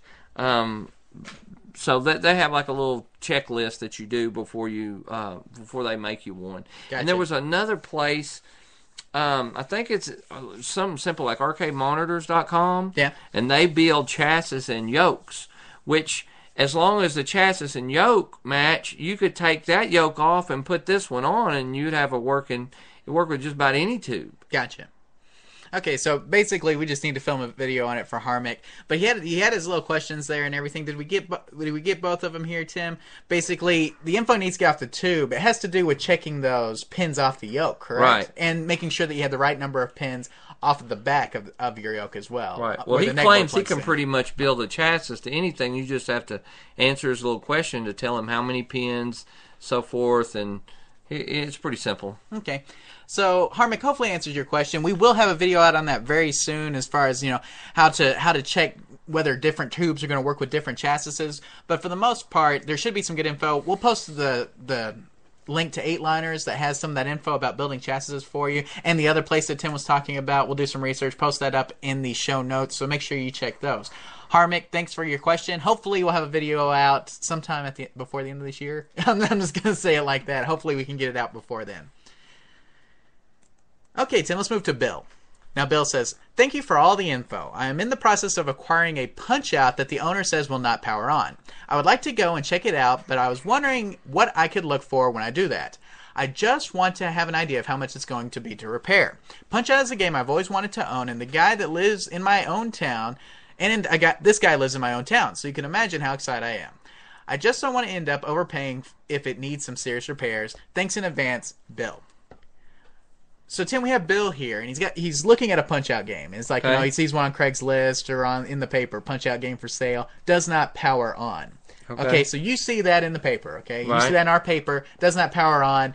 What what would you expect to pay for something that says does not power on? Well, no matter. Here's the one thing you have to take out of the equation: how bad you want a punch out game. That's true. Okay, you have to take that out. Sentimental value will make it go up, right? Yeah, it now.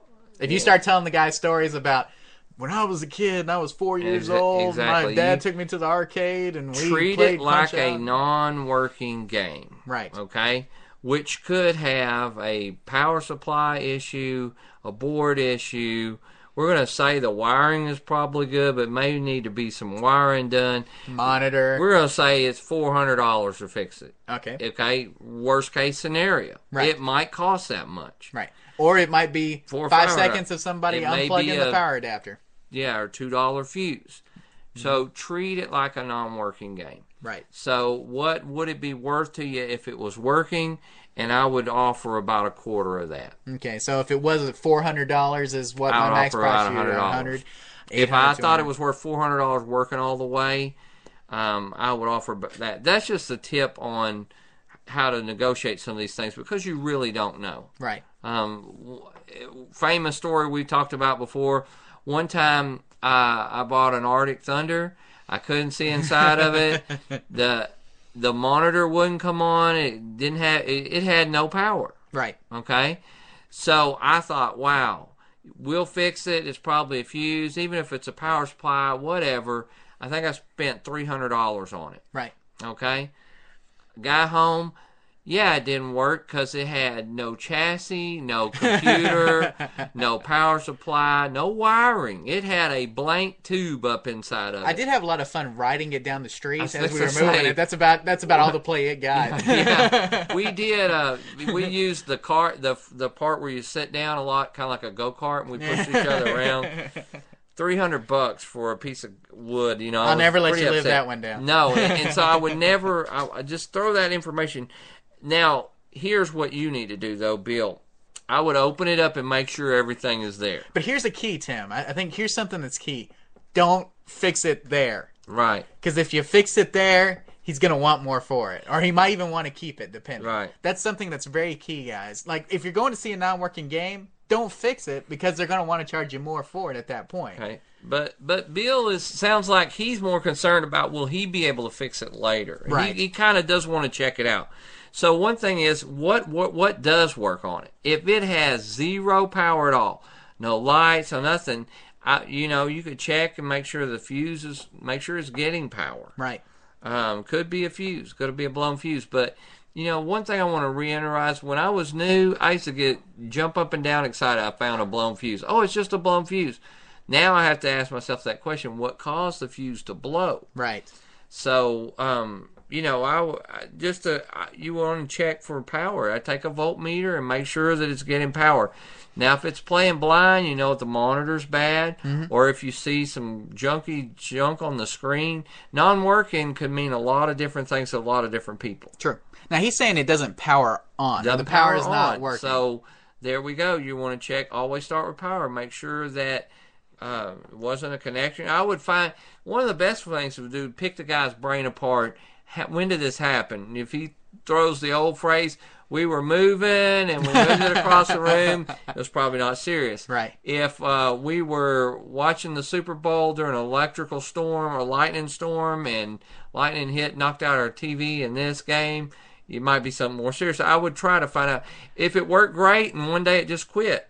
You know, Yeah. well then, Something else too, Tim, that you mentioned. I mean, just talking about your Arctic Thunder story there is that if he does have the ability to open up the back door, if the guy does show him that, Yeah. make sure it's complete. Sure. Make sure you have a board. Make sure you have a power supply. Make sure you have a monitor in there. Right. All that good stuff and a chassis. You know, because if he if those parts are missing, now you've got to start adding up cash totals. I'm going to have to buy a chassis. I'm going to have to buy Right. a board. I'm going to have to buy a power supply or whatever you're going to have to buy. And so all of a sudden, the value of this thing to me anyway starts dipping if I don't have those parts Yeah. in there already. so Bill, the the quickest answer to your question is to open that sucker up and look at it, Right. and see what you see.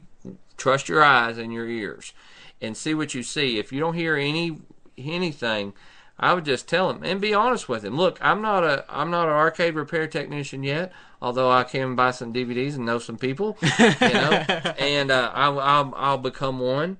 Uh, but at the same time, I I don't know what it's going to cost, so I'm going to. I would like to have this game.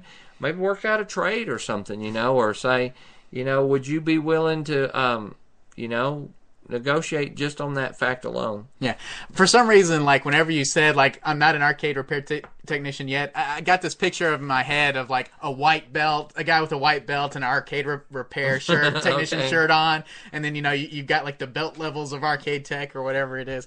But you know we always classify it beginner, intermediate, advanced, and expert. But you know I- that's the way I think people look at it. You know, in, from a beginner standpoint here, with him not knowing a lot, The problem is it, he likes this game. that is And part he of it. wants his game, and it's in his hometown. so you know what, Bill? It could have been the one he played when he was a kid, Tim. You know what? What is it really worth to you? Yeah. I, you know, I keep telling people don't overpay. Well, you know what? So what? I've overpaid on a lot of stuff. We got furniture in our house. I guarantee you, we overpaid for. you know, so whatever. It, you know, get it and fix it. Try to try to negotiate down. Might have a car you based on the for. thing. I, you know, I would I would definitely uh, try to talk him down, but you know what? That's it's your money, man. If you can, you know, they're not going to be around much longer. So That's try to pick it up. and We'll help you fix it. it's hard to find punch outs. You know, I'm trying to think back to all the arcade auctions that I've been to, Tim, and I want to say I've only seen probably 10. You know, whereas like Ms. Pac Galaga's, you'll see 10 at one auction. But probably in all the auctions that I've been to, I, we're probably thinking like 10 total. So they're, they mm-hmm. seem like they're more rare to come by. They are like the two screen punch outs, or punch outs, play choice 10s, right? Right. Some the of them are. I think some of them Yeah. are single monitor. So I, I, it just seems like I always see them in those in the play choice 10, two screen, dual screen cabinet type thing. So Well, we beat this horse pretty pretty hard. I think so, Tim. I think we can move on. But Bill, good luck getting this punch out if you do pick it up, and good luck with the repair. Obviously, if you have specific questions on how to repair it, you can get back in touch with us, and we'll help you out. Okay, Tim. Let's move to Bob. Now, Bob says, I have a PlayChoice 10 dual monitor arcade game, and I think the power is not working. The machine does not power on. Where can I get a new power supply for this machine? I did watch the video you have on changing the power supply in a Nintendo type cabinets and how to use the 100 or the 120, not the 100. I would like to know if this is a tough exchange and what I can expect to spend to do the repair myself and any other tips or tricks you may have for this procedure. I'm located in Des Moines, Iowa, just like the play choice you're repairing. Thanks, Bob. Hmm. So he's located in Des Moines. wow, so there you go. Where we were actually doing that. that's That- crazy. Hey, we had a party, Bob. You should have been there. Yeah. it was fun. All right. But anyway, uh, he's looking at a Play Choice 10 here, Tim, and we did a very similar power supply changeout. Now, it should be noted that when we got there, somebody had already wired up the voltages for the switching power supply to the board. right. We did not have to do that part. All we had to do was make sure that the power supply was getting 120 volts and then hook up hook up the little harness that they had already made to get the, the voltage there. But if you find the pinouts for the Play Choice 10, all you have to do is find where the 5 and the 12 volts go on the board and then wire up to those. Wire up the power supply to 120, you should be good to go. True. So, I mean, am I missing anything here, Tim? No. Anything else that I- Bob needs to I'm know? wondering if uh, Arcade Shop sells a converter kit. They may. We'll try to look that up for you. He asked where could he get one. Try Arcade Shop. Try Mark, Mike's Arcade. Mike's Arcade to me really does a lot of uh, Nintendo. Nintendo. stuff. You're correct. and That's would be very say. good person to ask what he needs, and he'll he'll be glad to sell sell you what you need. And I think not- I think Mike's Arcade under a hundred dollars. I was thinking the same thing. I think Mike's Arcade would be more likely to have exactly what he needs. Probably. He's probably looking what 25 35 dollars for the power supply and then maybe another 35 40 dollars for the adapter set if there is an adapter set for it otherwise he might have to just and, wire it and, up and. I think it's something that any just about anybody can do. It may come with some instructions yeah. too. But overall he's looking about under $100 with a little bit of labor and he should be able to get this play choice up and running with a new power supply, Sure. right? So sounds good, Bob. So hopefully that answers your question. Uh, like we said, Mike's Arcade, I think Tim's right, is going to be the better place to go for the parts on this one. You can check Arcade Shop as well, but th- those are just two of the places where you can go. Check those out. You should be able to find actually a kit that you can get, hopefully wire up the 5 and the 12 volts and all that good stuff, and get your game working. Okay, Tim, now for our last question of the night. Now, like I said, we didn't do as many questions as we usually do because this is a live podcast. We didn't want to bore everybody too much. But the first one we have, or the last one that we have here actually, is from Josh. And Josh says, I need help with a Wells Gardner K7000 monitor. Okay. Originally, when I came across this monitor, I found that the C36 was blown apart and burnt. Also, noting that on my K7000, there are two capacitors in the C36 spot. Anyway, I found that C36, 37, 38 were shorted. I replaced them and I also replaced the secondary cap that was in the C36 spot. After all that, I tried powering it up and it didn't work. So I dug deeper and found that my hot was dead. And he has D1398 is the part number on that. I replaced it, powered it up for a split second, went back in, checked and found that the VREG and STR 30 130 IC was dead, short across and in and out, causing the B plus to be as high as possible. So after I replaced that, it would run about 45 seconds, shut off. So after a few people, after talking to a few people, I replaced the C55, C56, and C57. Both 56 and 57 were dried out. I cut them open after removing them from the board. So now it runs. The issue I'm having is that the B plus fluctuates between 104 and 112 volts VDC, and I don't know and I know it should be 123 volts DC. The issue I think that's causing this is the horizontal size change depending on how much stuff is displayed on the screen. The horizontal size adjustment does not respond much to adjustment. As well as when the machine blanks the screen and then fills it in with an image, it wobbles like jello for a second or so. I'm guessing somewhere something is still out of spec. I check R103 and it seems to be showing proper resistance and my isolation transformer is outputting a stable 125 volts AC, so any help would be appreciated. Thanks, Josh. That's a big mouthful, Tim. Yeah, it Josh. sounds like Josh has been really working to get this chassis going. In fact, he's checked almost everything I would recommend to check here. The R103 you know, he says in the at the end after all his stuff that it's his B plus voltage that's really having the problem now. Yeah. And the R103 is the resistor that usually controls some of that. I think we talked about that early in the podcast, Tim. So I mean, what more can Josh do to get this thing working? Boy, he has uh, really taken it to the to the levels here, um, and I appreciate the stuff that he's found. I don't know that that the B plus the B plus is a little low, Right. but it's not horribly low. Now, one said one thing he did say, I think near the end there, is that he's tried to adjust the horizontal size, you know, via the horizontal coil, Right. and it doesn't seem to respond much to adjustment. Right. So, and that's the problem he's getting now is the picture. So, I would highly recommend that he go ahead and get a horizontal uh, width coil, and Bob. Roberts sells a little kit for it. Right. To do that and try that. Now, he, and he might go ahead and replace that R103. Okay. Um, Just two. right and uh th- there may be another man it just everything i'm thinking of he's almost already done I'm you telling know? you, I mean, he's gone through this chassis pretty well so far, and it sounds like he's he's taken it from broken Tim to Right. working. I mean, he's taken it that far. He's just got this little minor nagging issue now that he's still dealing with. right And so I'm with you. I think he does need to go ahead and replace that R103 just to replace it. he honestly has almost done everything i would know to do to one Right. It The only other, be- the only other thing that we could think of is what we mentioned: the horizontal width coil, and maybe getting the width kit as well. It comes with the polypropylene capacitors. yes I mean, those would be the two things I think that he probably needs to go from there on. I mean, you know, especially since he's saying that's fluctuating a lot. Yeah. When he's got stuff displayed on the screen, that seems to be more more related to something like that. and, and you know it is possible that his b plus pot could be bad if he's got not- a pot on there, yeah, if it has a pot on there that um you know it's just not letting him turn it up or crank it a little bit but boy it still sounds like something in that air area um it Yeah, may that's a be lot of a- it stuff. Be honest he may be asking him he may need to go and talk to uh, Chad at Arcade Cup or somebody Or Michael. that or Michael um, at TVRepairOnline.com Yeah, because I mean he's done so much at this point. Like you Mm-hmm. said, he's done a lot of stuff that we would we would have done at this Yeah. point and and gone through it. Like I said, the only other thing that we can even think about right now is doing the horizontal coil and horizontal width kits because that's the only other thing it sounds like he hasn't done to fix Right. this monitor at this point. So, Josh, hopefully that at least But gives you keep, some keep some, us informed and let idea. us know so we can share that uh, down the road. Yeah, sounds good. So, Josh, hopefully that gives you a little bit of idea of where you can go he- from here.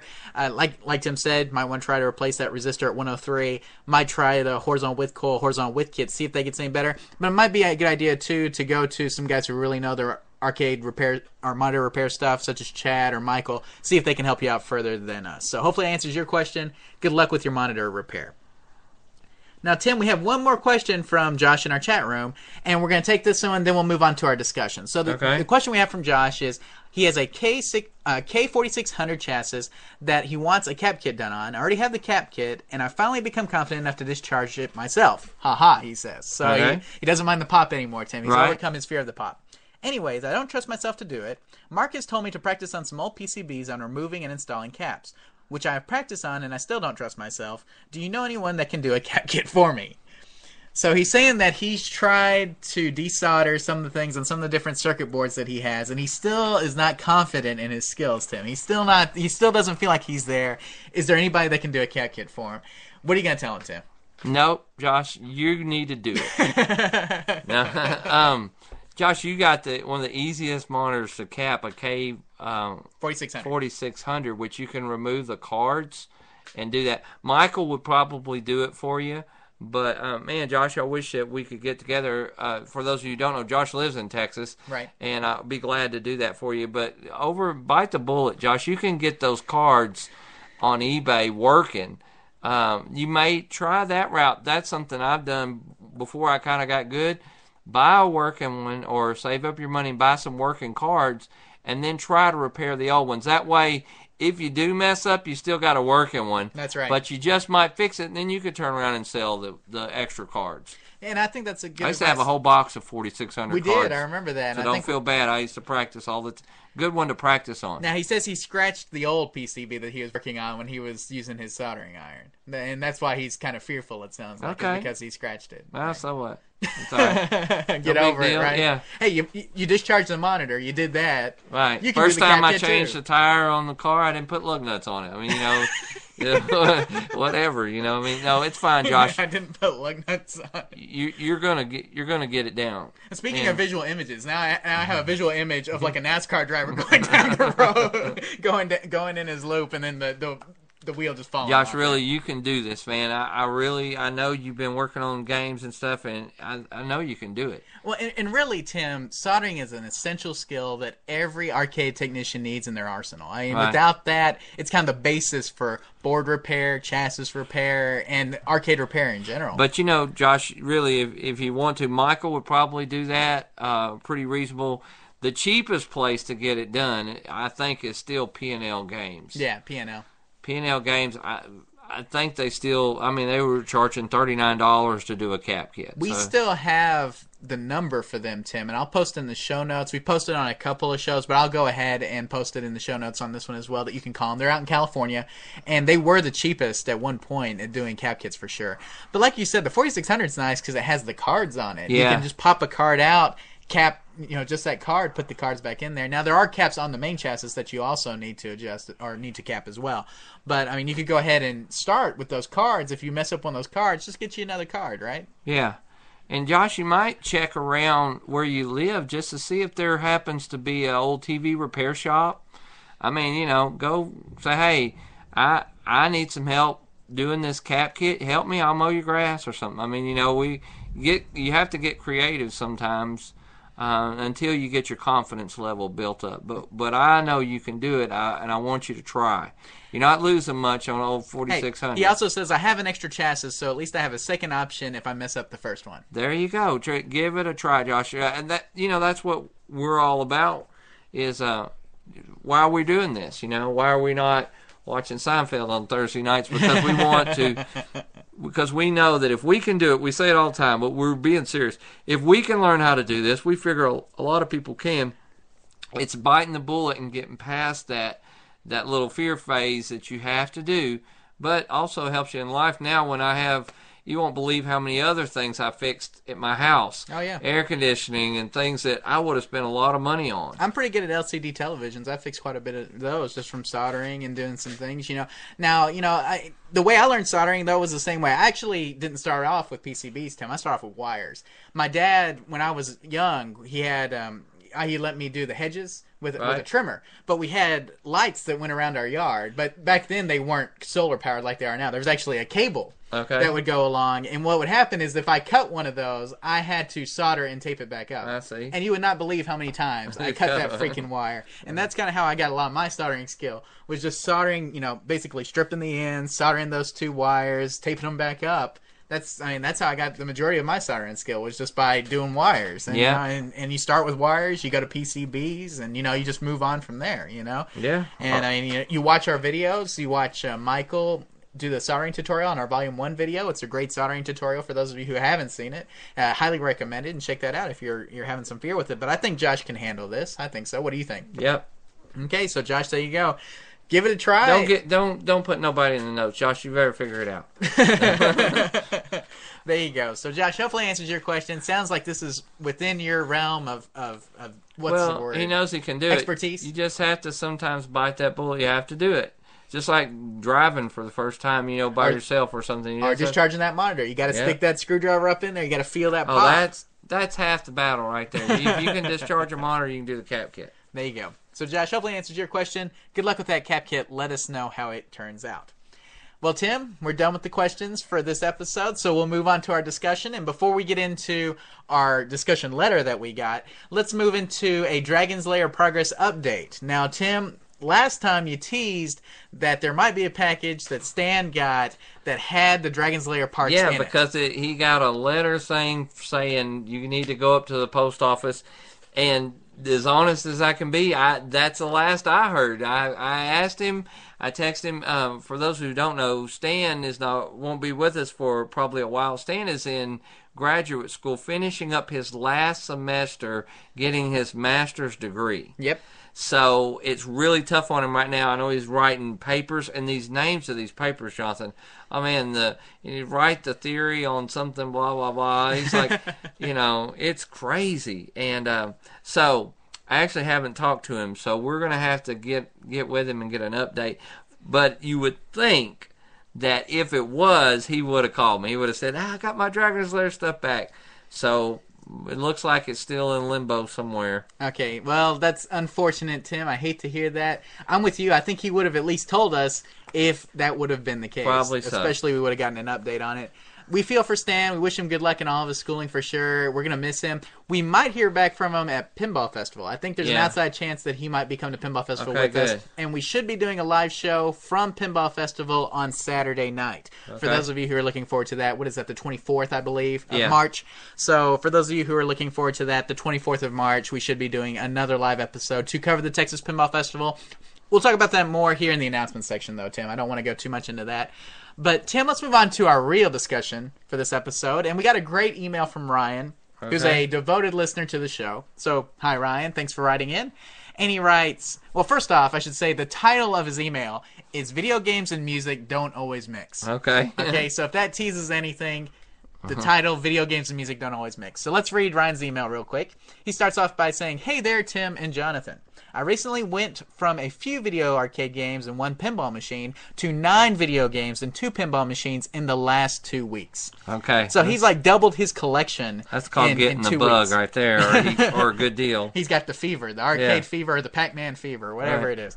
Anyway, he says the Street Fighter II Championship Edition in a dedicated cabinet that I just bought has a cold solder joint and some blurring on the monitor. Everything was slightly out of focus and the colors were oversaturated, and then the picture would fade in and out with the cabinet vibration. I pulled the monitor, but I didn't have a cap kit to redo the caps. I just wanted to repair the cracked solder and see if I could get it corrected. I got it back in, turned on the power, and the brightness was great and the picture was solid. It was still out of focus, so the next step is a Bob Roberts cap kit, and hopefully it's not the flyback. I've adjusted the flyback focus knob and it's still not corrected. The funny part of the story is that when I got the machine put back together and shoved it back against the wall, I turned it back on, the colors were washed out of it. It looked horrible and everything was kind of in a slightly colored grayscale. I couldn't quite figure out what was going on, but shortly thereafter I realized I had crammed it right next to two of my tube guitar amplifiers. Both both with two 12 inch speakers in them. I pulled the amps away and the color immediately came back, but is now in need of a good degaussing. I couldn't believe that such a thing could happen. The amps were on the floor and neither were turned on, but just the strong magnetic pull from the speakers was enough to jar the monitor something fierce. Just a word of warning to any fellow musician slash arcade enthusiast. I'm sure some tower audio speakers or surround sound components might cause the same problems. Love the show. Later, Ryan from Rapid City, South Dakota. Right. So there you go, Tim. You're always talking about having things close to your arcade games, having speakers next to your arcade games, or air conditioners. Even the design of some cabinets with the speakers up on the sides near the monitor. sure, Bad design. right. But in Ryan's case, I mean, he had those two big, you know, those two big speakers right next to him, and it t- basically took all the color out. Yeah. It sounds like so. And another thing that's cool though is, you know, we're always talking about cold solder joints. It literally almost fixes monitor just by doing the cold solder joint. Yep. And uh and and, and doing that. now he's saying it's still out of focus, so he's going to try the cap kit. Tim, what do you think about that? I don't think the cap kit will fix his focus issues. If I was he's thinking the same having thing. focus, he's probably going to need to replace that flyback. That's what I was thinking as well. Probably more of a flyback. Definitely not hurting anything by doing the cap No. kit. We always recommend that because it's always a good thing to do while you're in Sure. there. But it does sound like this is more of a flyback problem that you got here, Ryan. So just talking about that. Love the story though, Tim. That's why I put in the Yeah. discussion area of the, of the podcast was because you just never know what could cause interference with your game. True. You know, that's the biggest thing. It could be speakers, it could be air conditioning, it could be just a number of things, and you just never know what exactly is causing interference with your game. So, Ryan, thank you so much for the insight and for your question, and good luck with getting this Street Fighter 2 Championship Edition in a dedicated cabinet, Tim. I haven't seen many of those, to be honest No. with you. Most of the Championship Edition cabinets you see are in kits. right. And the kits, you know, they they look okay. I have one in that's in a kit cabinet. It looks pretty good, but definitely nice to have that big dedicated cabinet for that Street Fighter 2 Championship Edition. So Ryan, thank you so much for writing that in. And Tim, with that, I guess we've come to the end of the show, right. and we'll go on and do some of our announcements here. Now, Tim, as you might know, we have the American Amusement Auction coming up. Our good friends David and Sean, who run American Amusement Auctions, will be there, and their next auction is going to be on March 10th at the Mesquite Rodeo Center in Mesquite, Texas. The preview is going to be from 8 to 10 a.m. The auction starts at 10. For more information, visit AmericanAmusementAuctions.com. And Tim, they always have really reasonable prices there. It seems like. Sure. You know, the games go really cheap, and like we always say, people are always asking us, where do you get arcade games from? How do you get them? Auctions are one of the best places to get games. Try American Amusement Auctions in Mesquite, Texas on March 10th. You'll hopefully you'll be pleasantly surprised at what you find there as far as selection is concerned and price. And Tim, last time we kind of started this trend of talking about different expos that are going to be going on, and I added one to our list from the last podcast. But I do want to go ahead and mention all those again for those of y'all who are out there. Tim, if you cannot find an expo or pinball or arcade show to go to in March, you're in trouble. Because I'm telling you, there's so many of them going on. You've got to be able to find one in your area. So let's start off with the Louisville Arcade Expo 2012, and that's going to be March 2nd through the 4th at the Ramada Plaza Hotel in Louisville, Kentucky. A weekend pass is $35 at the door or $30 in advance, and a one day pass is $15 at the door or $12 in advance. They like to say that they're bringing back the golden days of arcades by providing a place where people can bring their arcade video games, pinball machines, and classic consoles to play, trade, and sell. For more information, you guys make sure that you visit their website at louisvillearcade.com. You can pre-register there. And also check out their Facebook page at facebook.com slash Louisville If you're in that area, Tim, definitely need to check that one out. Now, we also have a new one that I've added to the list for this episode the Ohio Pinball and Game Room Festival. It's going to be March 9th through the 10th at the Emidio Expo Center in uh, Cuyahoga Falls, Ohio. Tim, I know I'm butchering that. Okay, that's but, all right. um, Cuyahoga Falls, Ohio. I hope is how you say that. So. It's a one day pass. Friday or Saturday is fifteen dollars, and it didn't look like they had a weekend pass on their website, Tim. So you're gonna pay thirty dollars for the whole weekend. They said they're gonna have over hundred machines, all on free play for your enjoyment. And for more details, you guys visit OhioPinballShow.com. Again, that's the Ohio Pinball and Game Room Festival. So if you're in that area, Tim, March 9th and 10th, make sure you check that one out. And Tim, we also have the Midwest Gaming Classic, and it's coming up on March 24th, 25th at the Sheraton Milwaukee Brookfield Hotel in Brookfield, Wisconsin. And a weekend pass is $25 in advance, or you can get a one day pass for Saturday for $20 at the door, or a one day pass for Sunday for $10. It's an all encompassing electronic gaming event featuring home video game consoles, pinball machines, arcade video games, and computers. And for more information and pre registration, make sure you check out MidwestGamingClassic.com. So Tim, all these different festivals going on in March, Wow. but there's one that we're going to be at, Right. And that's the Texas Pinball Festival, the one that we go to almost every year. I think we've been almost every year that they've had it, Tim. And it's my tenth year. there you go. But it's March 23rd through 25th at the Hilton DFW Lakes in Grapevine, Texas. A weekend pass is $40 at the door or $30 in advance. A one day pass for Friday or Saturday is $20, and a one day pass for Sunday is $10. There will be over 200 pinball machines, classic video games, and other game room goodies, all set up on free play. For more information and pre-registration, visit texaspinball.com. And Tim, we just want to thank all the organizers of all of these different expos, especially the Texas Pinball Festival, because we know a lot of those guys, for setting up these expos and allowing people to come in and play their games. It's such a great treat for people, especially people who have never experienced these games. Right. And if we miss one, and you let us know. Right. Oh, yeah. Let us know if you've got one in your area or you know somebody who runs an expo around your area or somewhere else. You know, let us know. We're going to try to put these on here uh, a month in advance at least. So, you know, right now we're doing March, it's February. You know, next month we'll do April ones that are coming up. And we're going to try to put them at least a month in advance to give you guys some time to plan.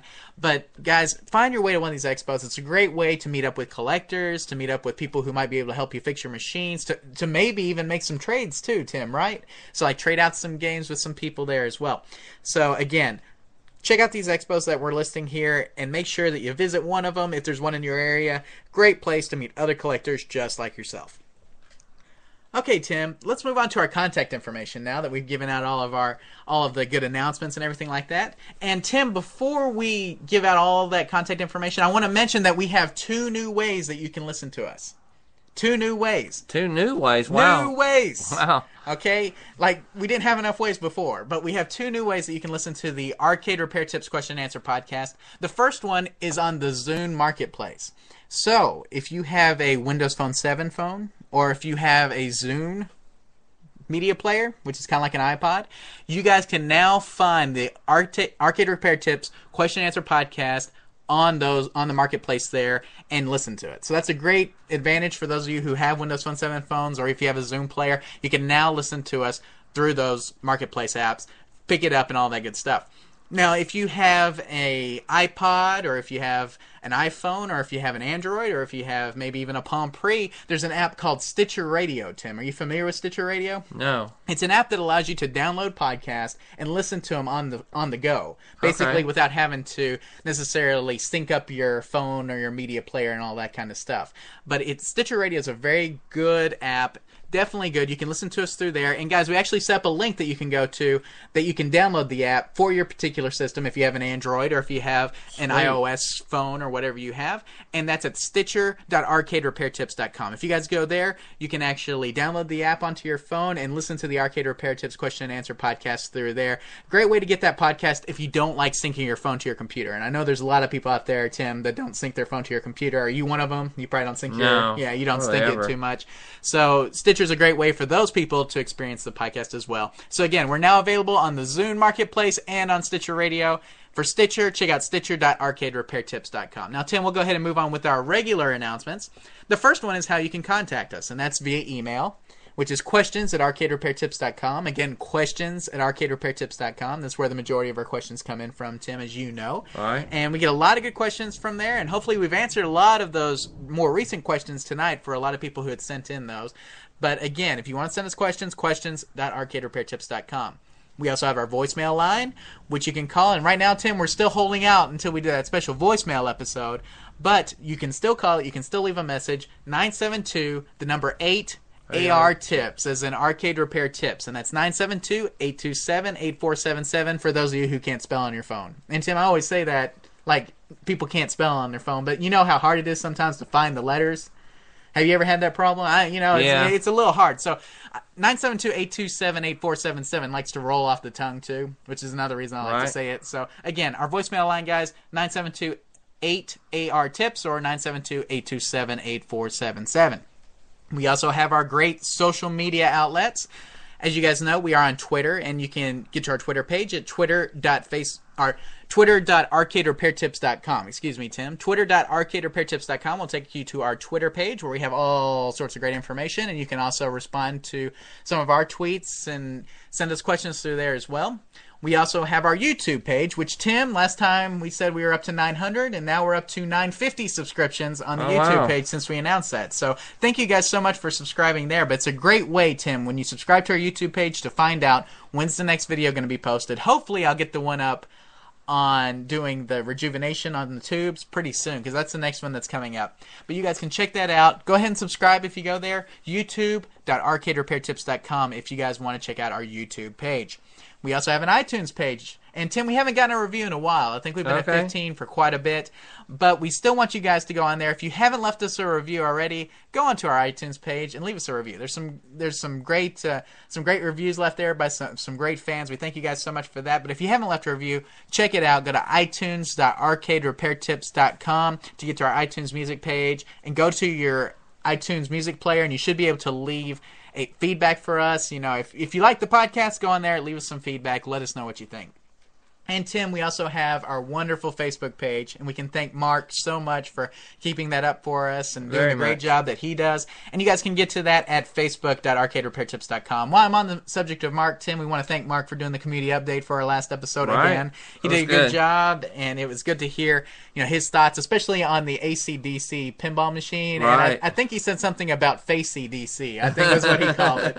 And uh, those of you who have seen the playfield art will know what I mean. But anyway, thank you so much, Mark, for doing that community update, and thank you so much for maintaining our Facebook page. Again, to get there, guys, facebook.arcaderepairtips.com. Tim, we're closing up the podcast. Is there anything you want to add before we head out? I just want to thank everyone again for listening. We'll periodically try to give us some feedback on the live podcast, how it sounded, and so forth like that. Let us know. Also, we'd love you guys to join us in the chat room. We had Josh tonight in there asking us some questions and things. But, you know, guys, let us know if there are certain times that are more convenient for you to do these live podcasts. Let us know, and we'll try to do those at more convenient times for you. Tim, I love doing the live podcast every so often. It really gives us kind of a mix up, you know, of things. And, and really, Right. you know, like I said, it keeps me from having to edit. Which is always a nice thing, but uh, the biggest thing is that you know it's been a it's been a good podcast, and we really appreciate all the people who are listening to us live tonight and it's it's been a lot of fun, Tim. I've had a lot of fun tonight. Uh, anything you want to say in closing before we head out? Well, thanks again, everybody. Have a great week. Okay, guys. Well, thanks again for listening, and remember here at Arcade Repair Tips, when you fix the game, You play, play the the game. game. Take care, everybody.